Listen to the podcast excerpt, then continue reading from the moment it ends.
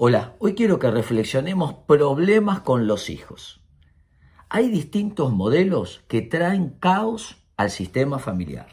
El primero, padre, madre, hijo. Están todos mezclados, todos en la misma línea, todos deciden todo. El hijo dejó de ser hijo para ser uno más simetrizado con sus padres. El segundo modelo es el hijo tirano el hijo que manda al padre y a la madre. Es el hijo quien decide. Es el hijo que, cuidado que no se enoje, hacemos lo que su majestad, el rey, el bebé, el hijo, dice. El tercer modelo es madre, hijo y el padre excluido.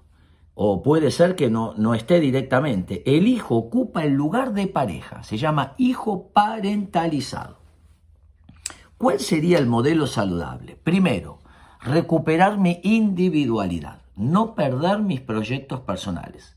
Luego, invertir tiempo en la pareja, en el compartir, en el apoyarse mutuamente en los sueños, etc. Y luego, la paternidad. Cuando los hijos observan que nos cuidamos, que hay tiempo para la pareja, la paternidad ocupa un lugar mejor, ampliado, mejorado.